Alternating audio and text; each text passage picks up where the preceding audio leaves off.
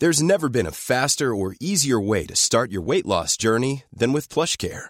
PlushCare accepts most insurance plans and gives you online access to board-certified physicians who can prescribe FDA-approved weight loss medications like Wigovi and Zepbound for those who qualify. Take charge of your health and speak with a board-certified physician about a weight loss plan that's right for you. Get started today at plushcare.com slash weight loss. That's plushcare.com slash weight loss. plushcare.com slash weight loss. Hey, it's Paige DeSorbo from Giggly Squad. High quality fashion without the price tag. Say hello to Quince. I'm snagging high-end essentials like cozy cashmere sweaters, sleek leather jackets, fine jewelry, and so much more. With Quince being 50 to 80% less than similar brands. And they partner with factories that prioritize safe, ethical, and responsible manufacturing. I love that. Luxury quality within reach. Go to quince.com slash style to get free shipping and 365 day returns on your next order. Quince.com slash style. Wow. Nice. Yeah. What you're hearing are the sounds of people everywhere putting on Bombas socks, underwear, and t-shirts made from absurdly soft materials that feel like plush clouds.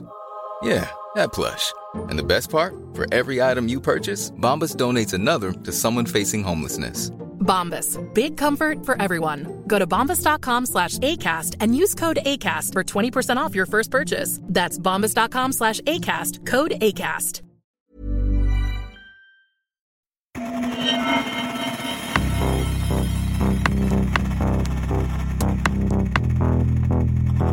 Expect more attacks on the government. They caused a lot of damage. On any computer crime, you want to look for the digital footprints. Dataintrång där interna handlingar läckte The ut. shadowy group behind the hacking attack on the Federal Reserve.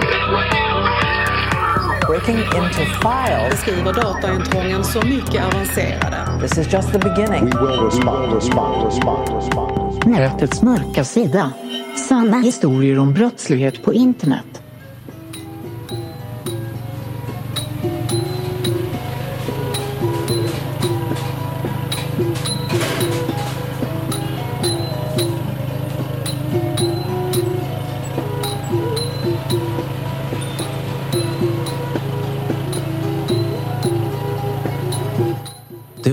Varmt i Bavet i Sverigäng i Kambodjas Kandalprovins den här eftermiddagen. Termometern klättrade uppåt och började närma sig 34 plusgrader. Och de flesta som rörde sig utomhus gjorde det i skuggan för att undvika den värsta hettan. Men precis bredvid Bindi, en liten rännil i den stora brungula Mekongflodens delta, fanns det ett 70-tal människor som inte var ute i värmen. Istället satt de i källaren under ett kasino framför varsin dataskärm och jobbade. Inte för att det var särskilt mycket svalare där nere. Det fanns knappt någon ventilation och den obönhörliga solen värmde även där.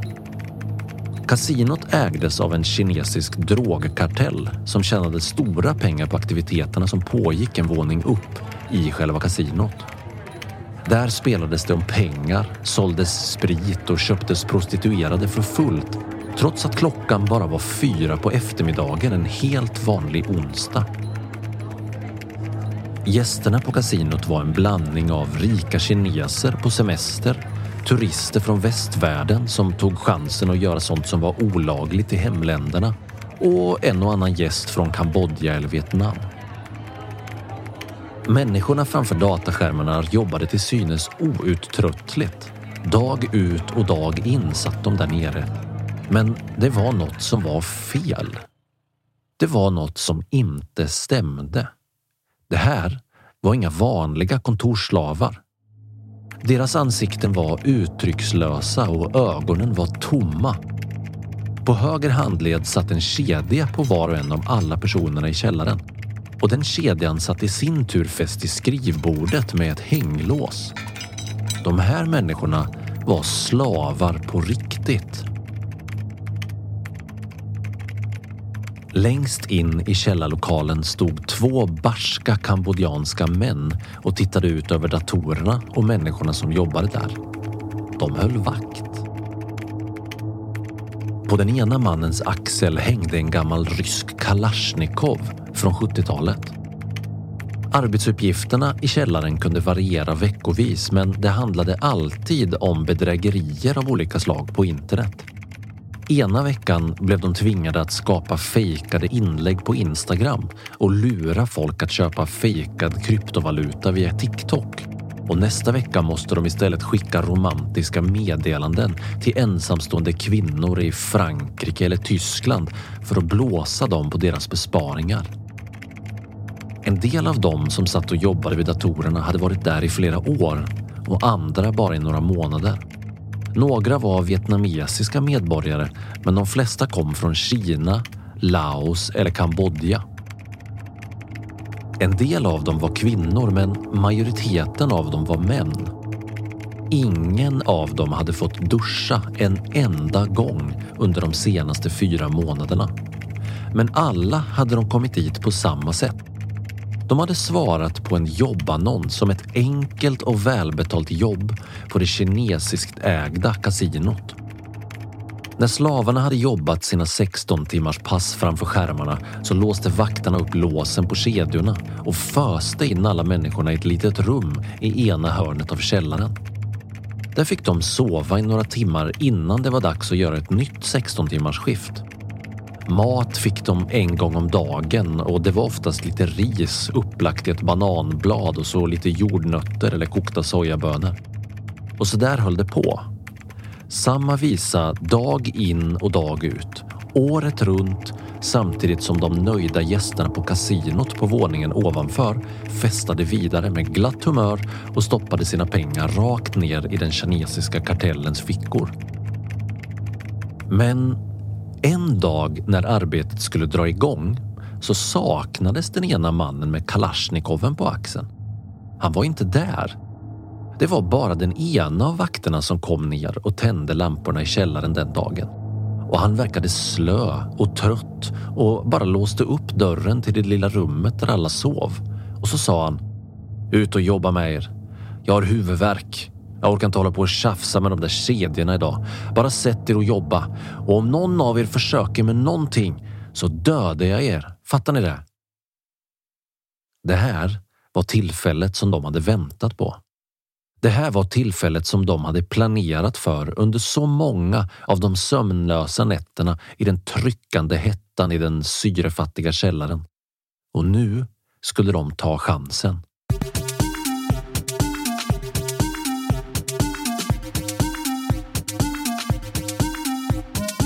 Tolv av dem kastade sig över vakten och slog honom medvetslös på ett ögonblick. Och sen smög de under ödesmättad tystnad över golvet fram till dörren som ledde upp till kasinot och tittade upp. Ingen mer vakt syntes till. Det hördes musik och skratt från festen på våningen ovanför. De smög upp, en efter en, tills hela trappen var fullproppad med folk alla med samma adrenalinrush i kroppen för nu skulle de äntligen fly från sitt fängelse i källaren. När mannen längst upp i trappan öppnade dörren på glänt så var det som att öppna en kraftverksdamm på vid gavel. Plötsligt strömmade det ut en flod av människor genom den lilla dörren som ledde ner till källaren. Alla sprang mot dörren i en rasande fart. Människorna på kasinot hann knappt registrera vad som hände innan alla hade kastat sig ut i friheten och börjat springa ner mot floden. Men sen, något ögonblick senare, vaknade de andra vakterna på kasinot till liv och började springa efter dem. Några av vakterna sköt mot dem som flydde och några av dem hann ifatt fyra, fem stycken av dem som sprang och slängde ner dem på marken och höll fast dem. Men det var för sent Loppet var redan kört. Alla andra hade redan hoppat i floden och börjat simma mot den vietnamesiska gränsen. Vakterna sköt mot dem, men de var redan för långt borta för att kunna sikta på ordentligt, så det gav de upp ganska snabbt. De simmade och de simmade och de simmade i det brungula vattnet i Bindi. Och det började bli riktigt jobbigt ganska snabbt i den strida strömmen. En av de lite yngre killarna kämpade för sitt liv. Han var inte så bra på att simma och strömmen blev honom övermäktig på bara några minuter.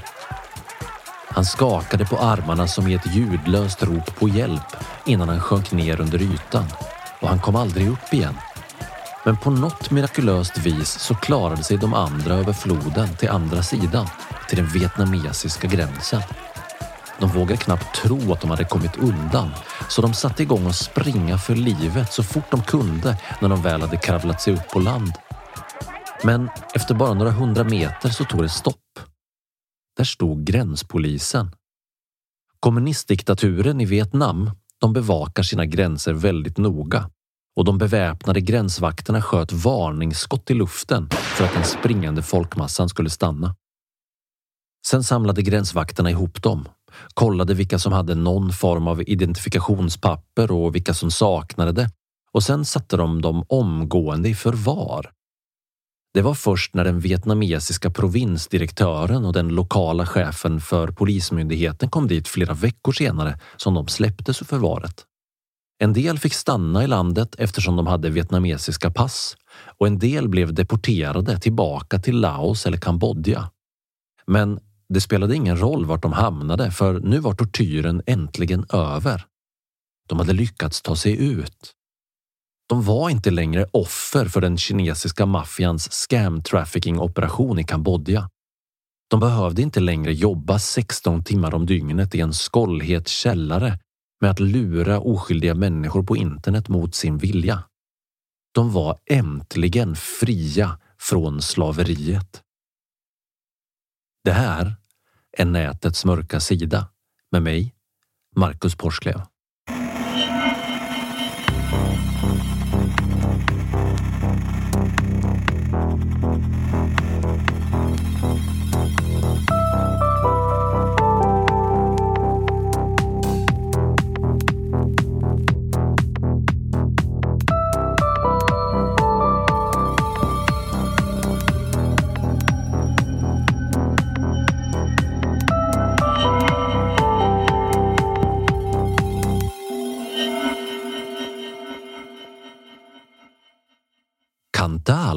Provinsen i Kambodja. Vad är det för ett ställe? Vad gjorde den kinesiska maffian där? Och varför hade de förslavat 70 oskyldiga människor i en källare och tvingat dem att begå brott på internet? Vi börjar med Kandalprovinsen i Kambodja. Kandalprovinsen fungerar som en ekonomisk motor för huvudstaden Phnom Penh i den sydöstra delen av landet. Kandal är en av de rikare provinserna i landet och det är för att Kandal är en Special Economic Zone. En av många platser i Sydostasien där staten har gett utländska företag möjlighet att komma in och göra investeringar på ett mycket enklare sätt än normalt. Med mycket färre regler, mindre byråkrati och knappt någon skatt alls.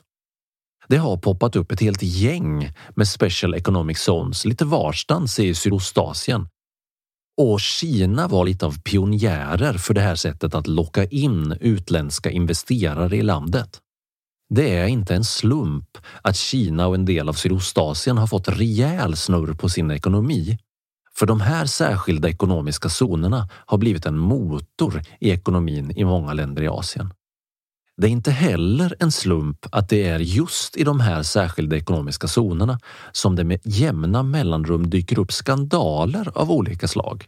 Som när det avslöjas att till exempel stora klädföretag betalar så lite i lön till arbetarna i fabrikerna att de inte ens kan leva på det.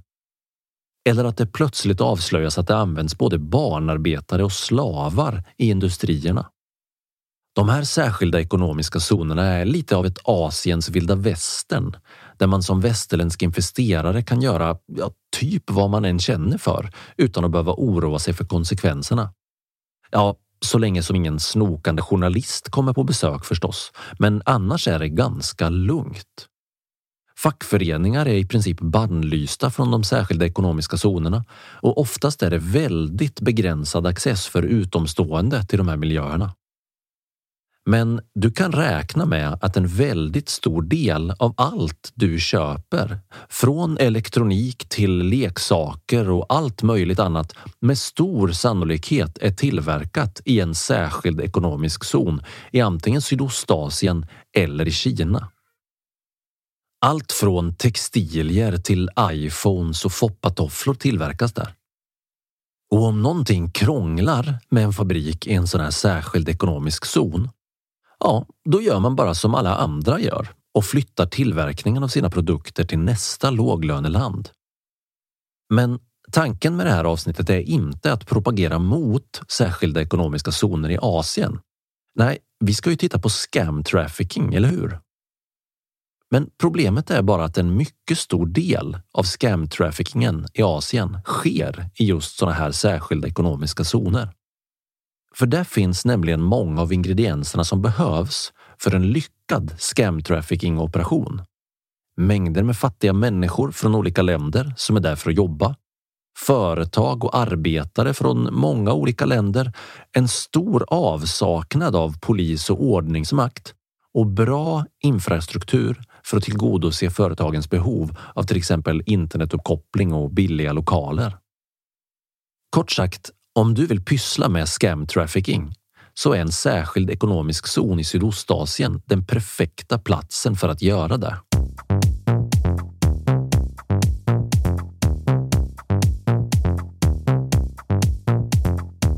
Men vi måste nog reda ut vad vi menar med scam trafficking här. Vad är det egentligen? Ja, det är komplicerat och samtidigt är det väldigt enkelt. Vi kan börja med FNs definition av trafficking eller människohandel som det heter på svenska. Så här definierar FN trafficking.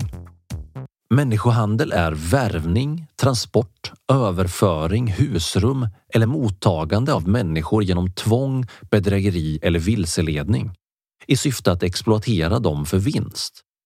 Män, kvinnor och barn i alla åldrar och från alla bakgrunder kan bli offer för det här brottet som förekommer i alla regioner i hela världen. Människohandlarna använder ofta våld eller bedrägliga arbetsförmedlingar och falska löften om utbildning och arbetsmöjligheter för att lura och tvinga sina offer. Brottet människohandel består av tre kärnelement. Handlingen, medlen och syftet.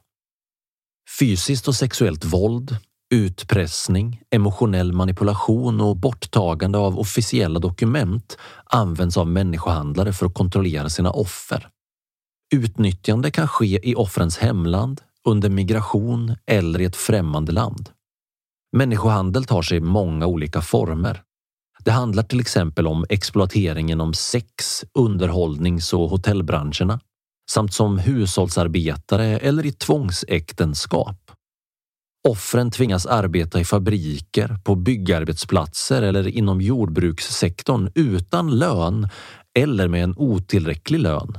De lever i rädsla för våld och ofta under omänskliga förhållanden.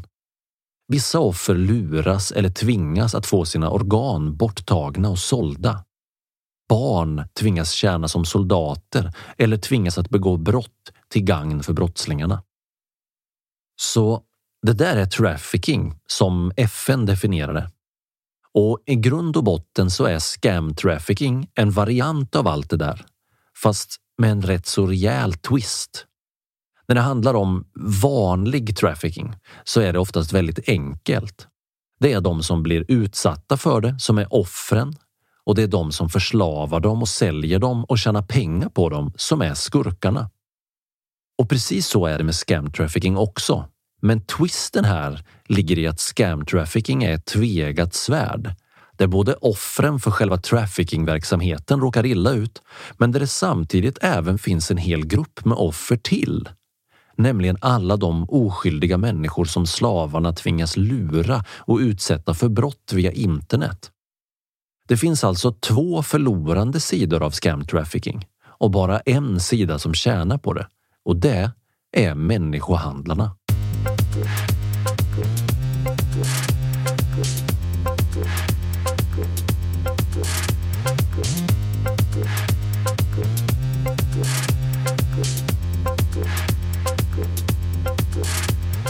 Under de senaste åren har Interpol noggrant följt utvecklingen av scam trafficking.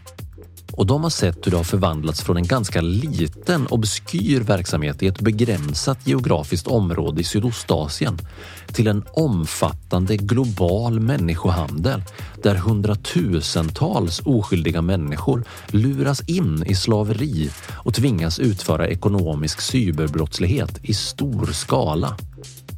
Interpol har utfärdat en orange varning om hotet från scam trafficking. Vilket i klartext betyder att det är en varning för ett allvarligt och omedelbart förestående hot mot den allmänna säkerheten. Och det låter ju ganska så allvarligt, eller hur? I början var Scamtraffickingens centrum huvudsakligen placerade i Kambodja. Men senare identifierades liknande verksamheter i Laos och Myanmar.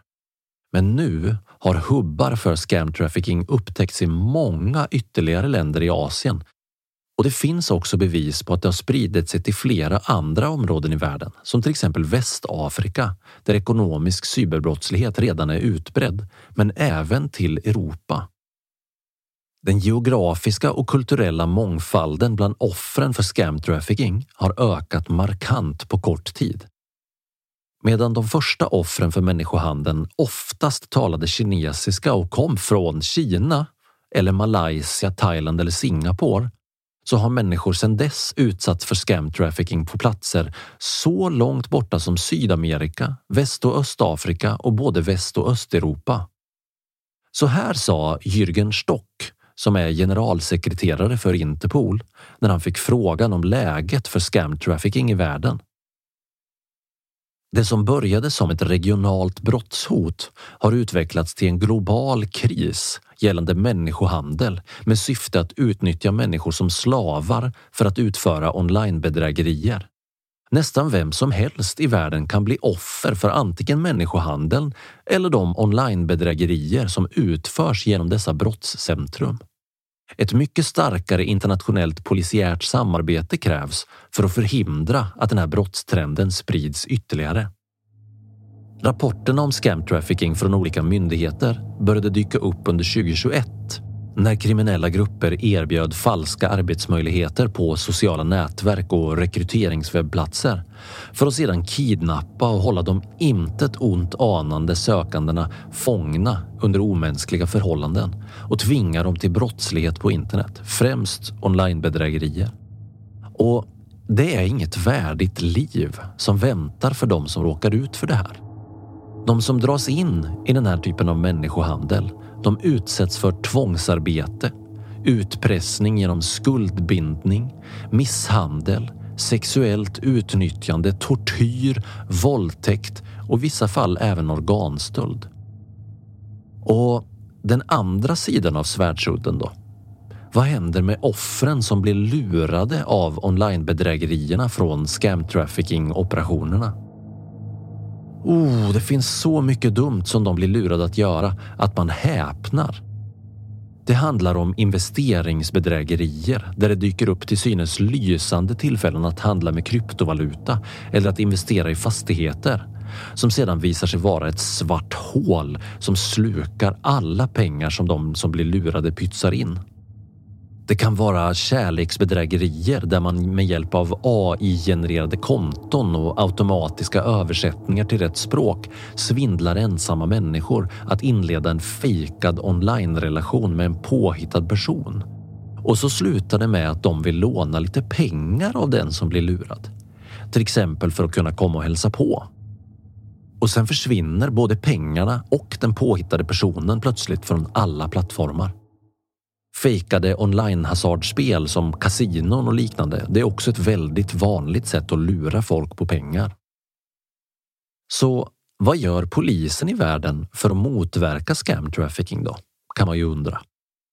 Ja, de senaste två åren har faktiskt rättsväsendet börjat vakna till ordentligt och reagerat på det här.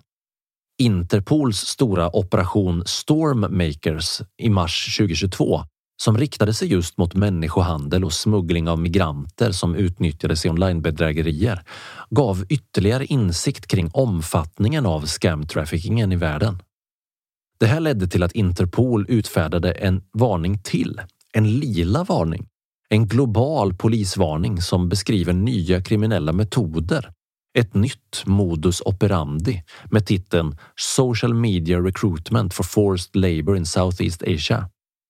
Och i den rapporten uppmanar Interpol till ökat utbyte av underrättelseinformation mellan brottsbekämpande myndigheter, mellan icke-statliga organisationer, mellan finansiella underrättelseenheter och relevanta företag inom den privata sektorn för att stödja räddningsinsatser för traffickingoffer och för att avveckla penningtvättsverksamheter som underlättar de här brotten. Ja, det kan ju verka lite förvirrande här eftersom Interpol också har utfärdat en orange varning som handlar om att den här olagliga verksamheten är ett imminent threat som vi pratade om förut. Men Interpols varningar är inte nödvändigtvis graderade efter allvarlighetsgrad och färg, utan de kan utfärda olika typer av varningar som är relaterade till olika saker. Och det är inte bara en skala från läskigt och farligt till läskigast och farligast som SMHI har med vädervarningarna i Sverige. Men kanske du tänker nu, hur stort är det här egentligen? Hur många kan det vara som är utsatta för det här? Som gör att Interpol slår på stora trumman och kallar det för ett imminent threat mot den globala säkerheten. Hur allvarligt är det här egentligen?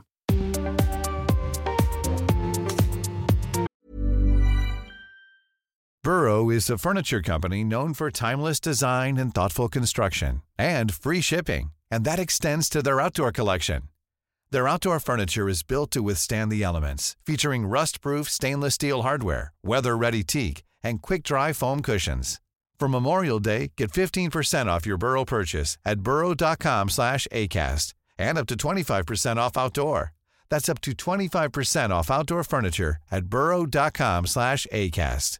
Hiring for your small business? If you're not looking for professionals on LinkedIn, you're looking in the wrong place. That's like looking for your car keys in a fish tank. LinkedIn helps you hire professionals you can't find anywhere else, even those who aren't actively searching for a new job but might be open to the perfect role. In a given month, over 70% of LinkedIn users don't even visit other leading job sites. So start looking in the right place. With LinkedIn, you can hire professionals like a professional. Post your free job on linkedin.com slash people today.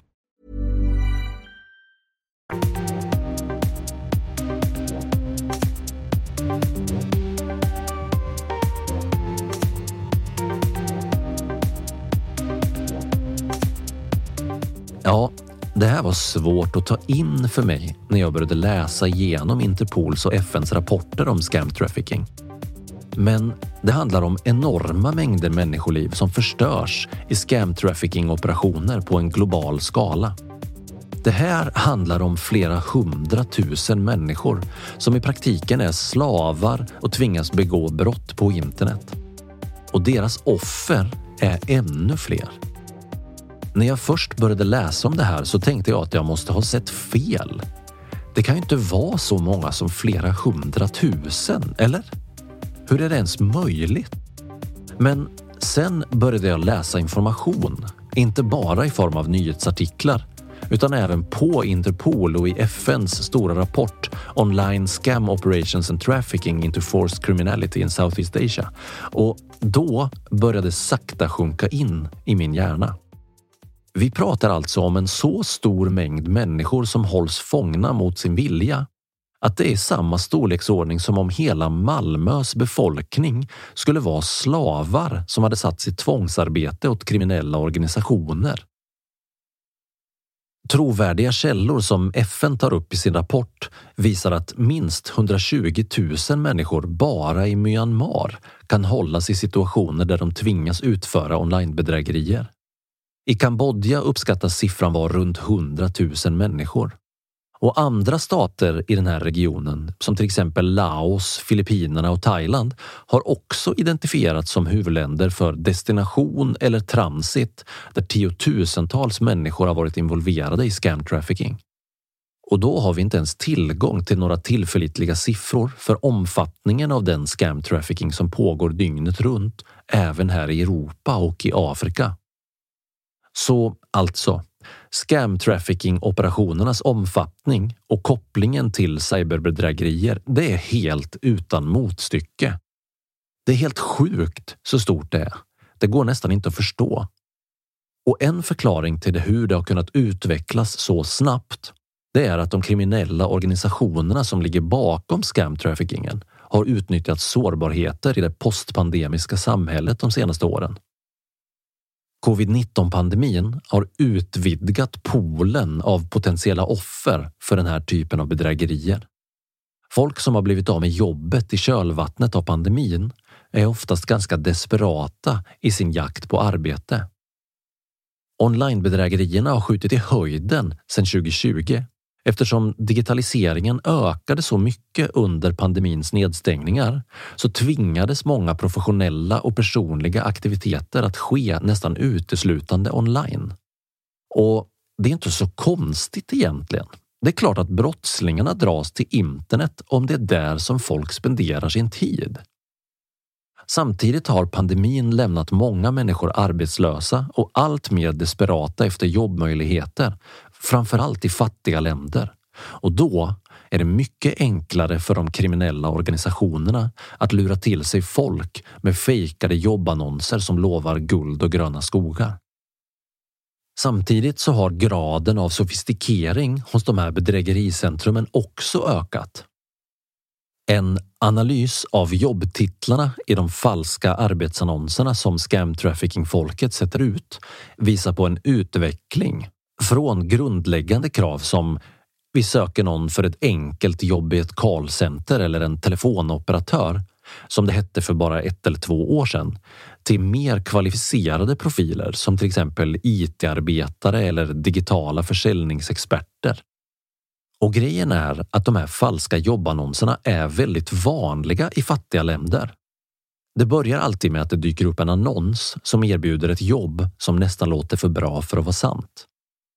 Det handlar om jobb som oftast inte kräver någon tidigare erfarenhet, men som samtidigt ger en bra lön och som kommer med många förmåner som till exempel möjlighet till bonus, fri logi nära arbetsplatsen och en massa andra bra grejer som lockar folk att söka de här jobben.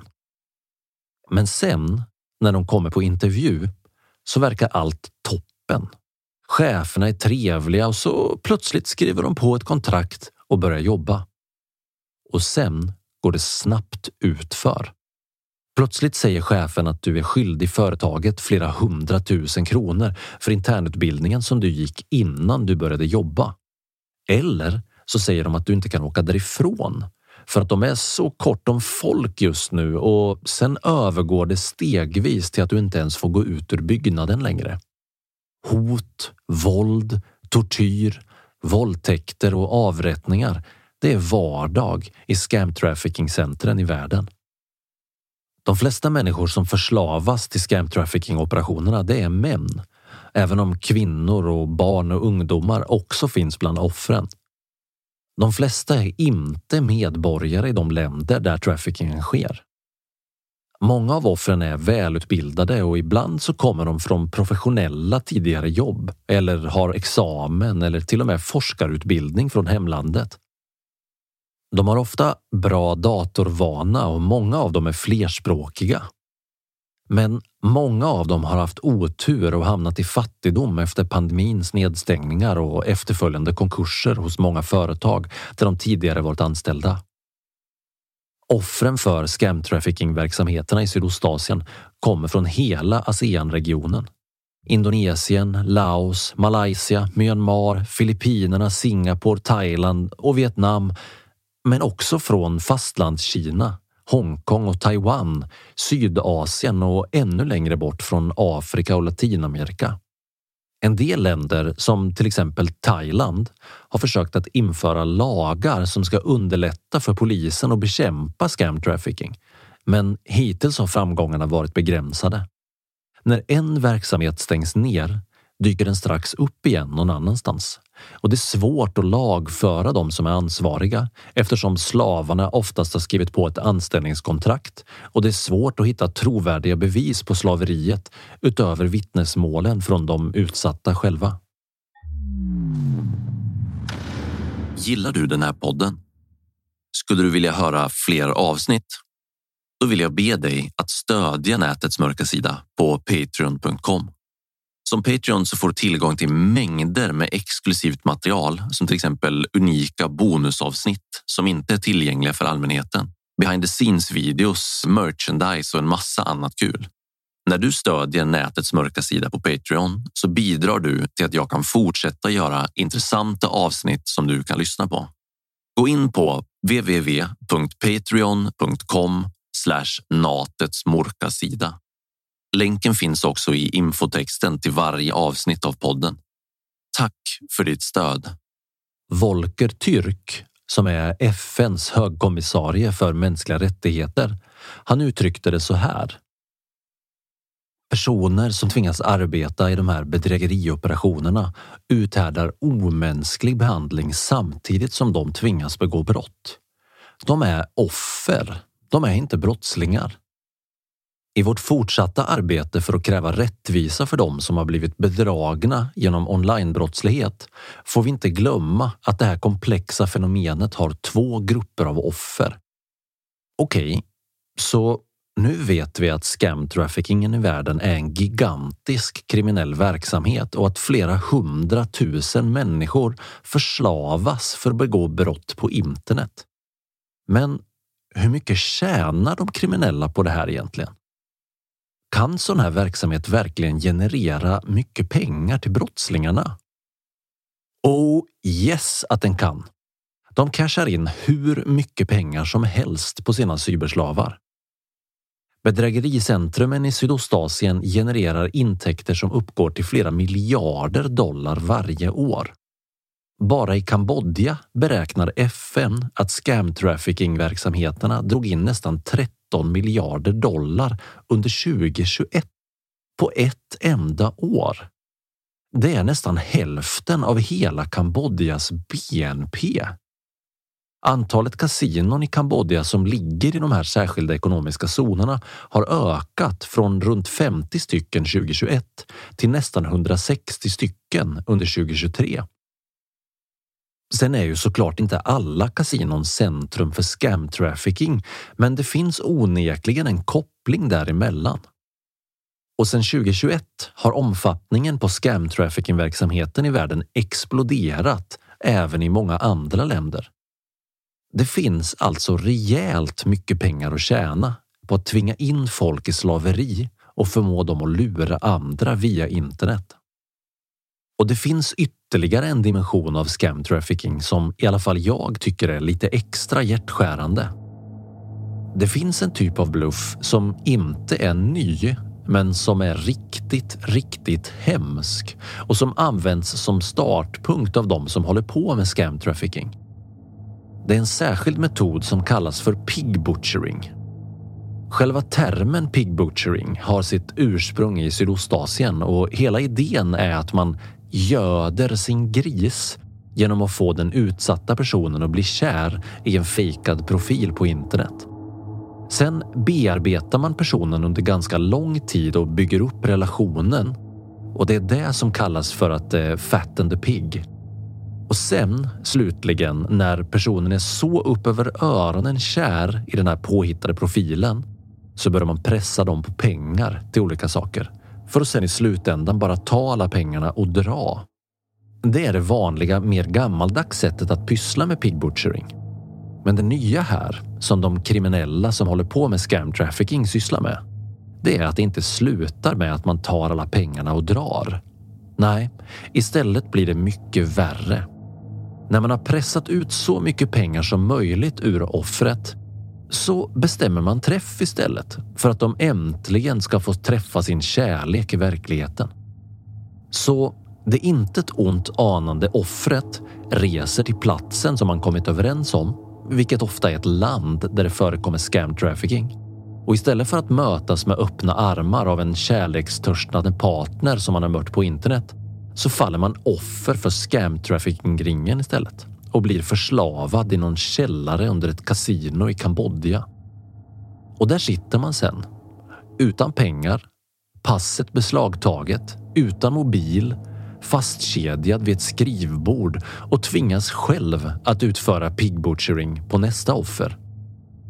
Och den där cykeln av att på ett fruktansvärt cyniskt sätt behandla andra människor har snurrat vidare och börjat om igen. Vi ska ta ett exempel ur verkligheten här om en person som råkade ut för en scam trafficking-liga och blev utsatt för pig butchering på riktigt. Den här historien handlar om Chen Feng från Malaysia.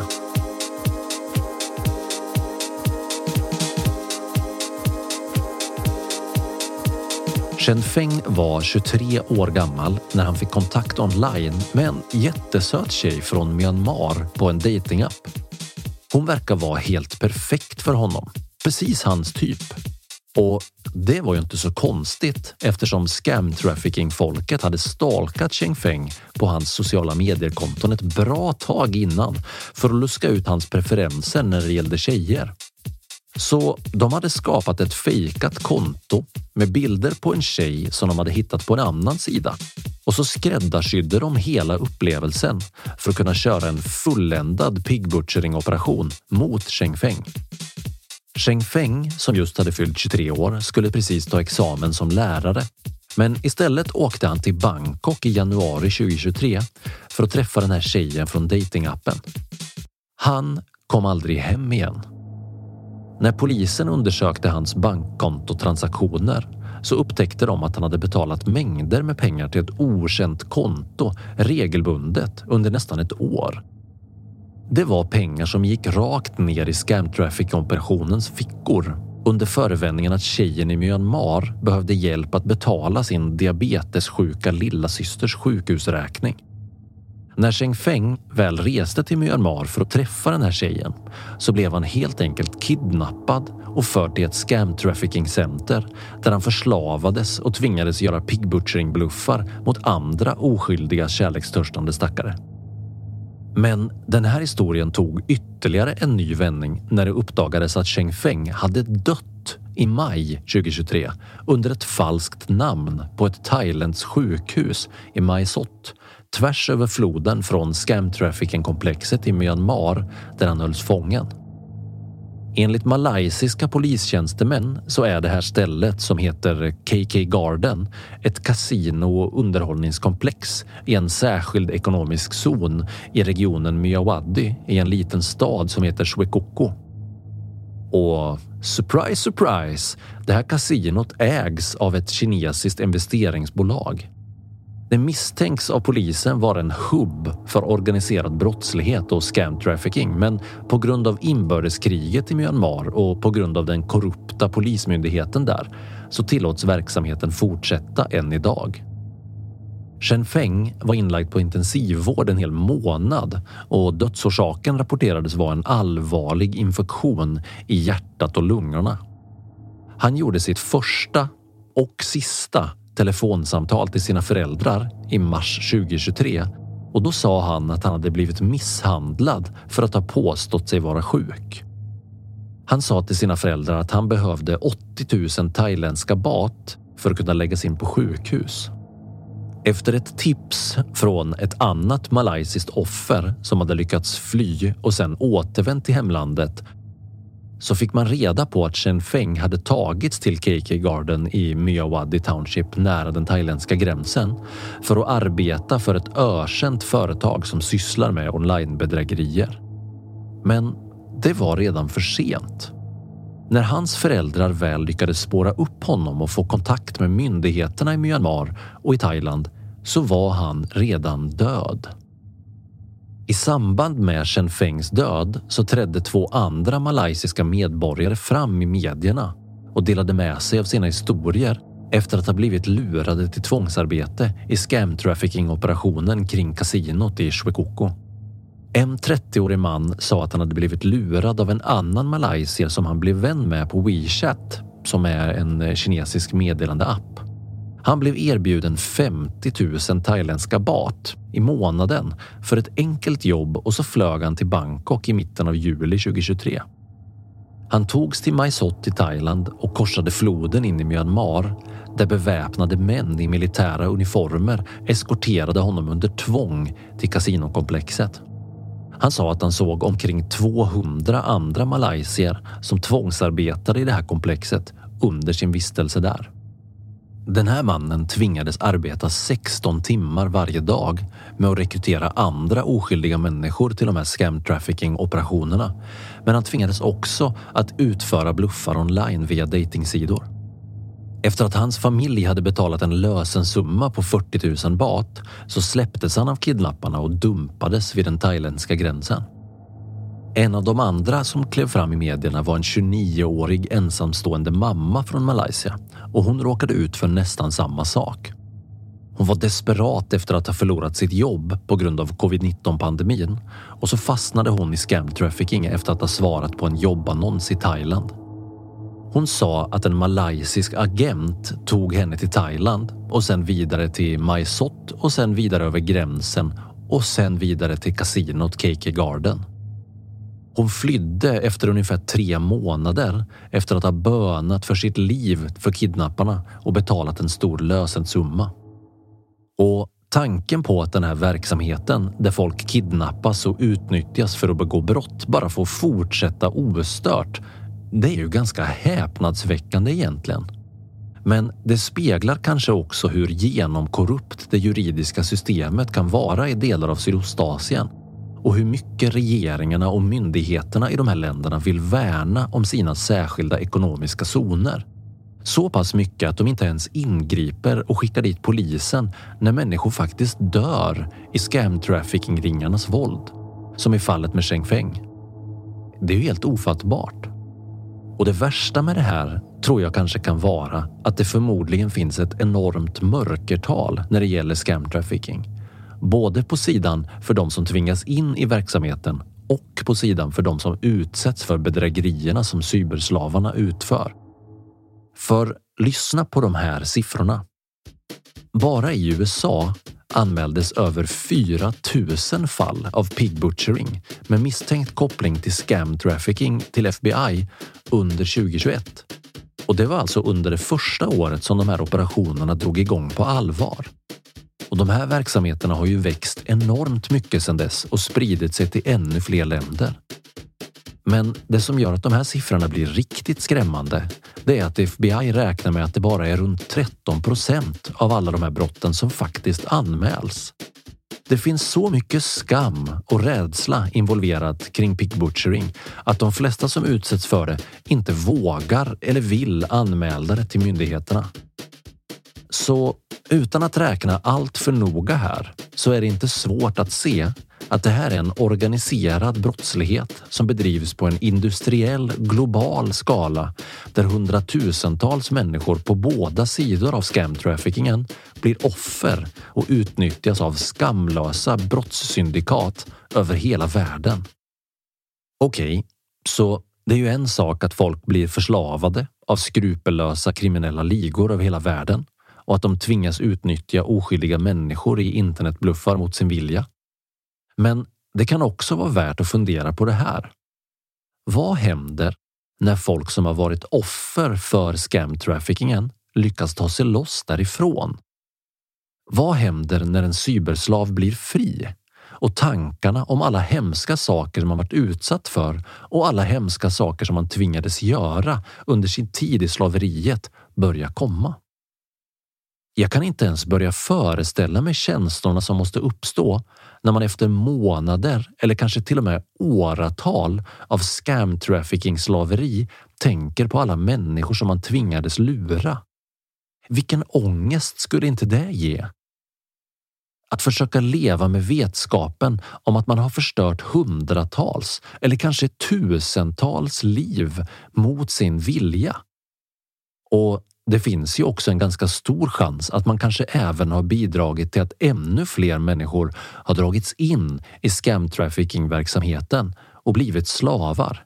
Till exempel genom pig butchering scams som slutar med kidnappningar. Fy, vilken ångest! Och om du lyckas fly från platsen där du har varit inlåst, vad gör du då? Kanske befinner du dig i ett helt annat land än där du kommer ifrån Kanske har du inget pass eftersom trafficking-ringen har tagit det. Kanske har du inga pengar, inget lägg, ingen mobiltelefon och kanske har du knappt något annat alls än kläderna du har på dig. Hur ska du ta dig hem igen? Utan pass, utan mobil eller utan pengar. Nej, det kan inte vara lätt att gå vidare med sitt liv efter att ha varit en cyberslav åt scam trafficking-ligorna. PTSD, det är nog bara förnamnet. Om vi dessutom räknar in att många offer som blir förslavade inom scam traffickingen också utsätts för andra omänskliga saker som våldtäkter, svält, misshandel, tortyr, fysiskt och psykiskt påfrestande miljöer med hög ljudnivå, dålig sömn, dålig luft och så lägg till att de sällan får bra mat eller tillgång till sjukvård så har du en ganska gedigen lista över saker som gör livet väldigt svårt både under och efter att du har varit förslavad inom scam trafficking. Så vad kan vi göra åt det här då? Hur kan världen komma ut på andra sidan av den här otroligt mörka brottsligheten där det finns dubbla förlorare och offer och där vinnarna är kriminella organisationer som lever på andras olycka? Jag har ingen aning. Jag vet inte. Det finns folk som menar att bättre lagstiftning behövs i länderna där scam trafficking är mest frekvent. Det finns andra som menar att de sociala medieföretagen behöver ta krafttag mot fejkade konton och bedrägerier på deras tjänster. Och ytterligare andra hävdar att det krävs större och bättre polisiära samarbeten mellan länder eftersom den här brottsligheten är ett globalt fenomen. Men än så länge har omfattningen på scam traffickingen i världen bara fortsatt att öka explosionsartat sedan det uppdagades under 2021 och det visar inga tecken på att bromsa in. Tvärtom faktiskt. Det expanderar till fler och fler länder och utnyttjar slavar med fler och fler olika nationaliteter och ekonomiska bakgrunder. Så ärligt talat så känns det här ganska mörkt och hopplöst, i alla fall just nu. Om några år så kanske lagstiftningen har hunnit ikapp scam traffickingen, men just nu är det svårt att se en ljusning för de som dras in i den här brottsligheten. För att skydda sig själv så är det enklaste nog att helt enkelt ta för vana att inte skicka pengar till någon som man inte har träffat i verkligheten. Och vara väldigt försiktig med människor och jobbannonser online som helt enkelt verkar vara för bra för att vara sant för det är i princip alltid just det. Det känns hemskt att behöva säga det, men misstänksamhet är ofta en bra grundprincip på nätet. Du har lyssnat på Nätets mörka sida med mig, Marcus Porsklev.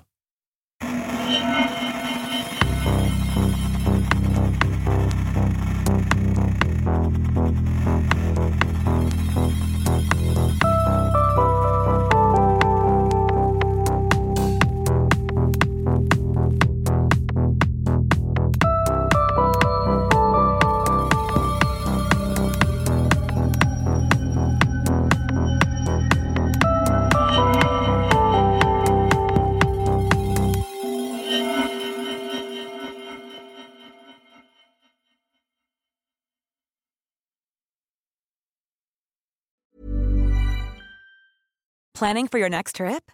Elevate your travel style with Quince. Quince has all the jet setting essentials you'll want for your next getaway, like European linen, premium luggage options, buttery soft Italian leather bags, and so much more. And is all priced at 50 to 80% less than similar brands. Plus, Quince only works with factories that use safe and ethical manufacturing practices. Pack your bags with high-quality essentials you'll be wearing for vacations to come with Quince. Go to quince.com/pack for free shipping and 365-day returns. When your skin feels nourished and glows, you radiate confidence. Osea makes giving your skin a glow up easy with their clean, clinically proven Mega Moisture Duo. This seaweed powered duo features two of Osea's best sellers, Undaria Algae Body Oil and Undaria Collagen Body Lotion. Glow from the inside out. Get 10% off your first order with code GLOW at OseaMalibu.com. That's O S E A Malibu.com code GLOW.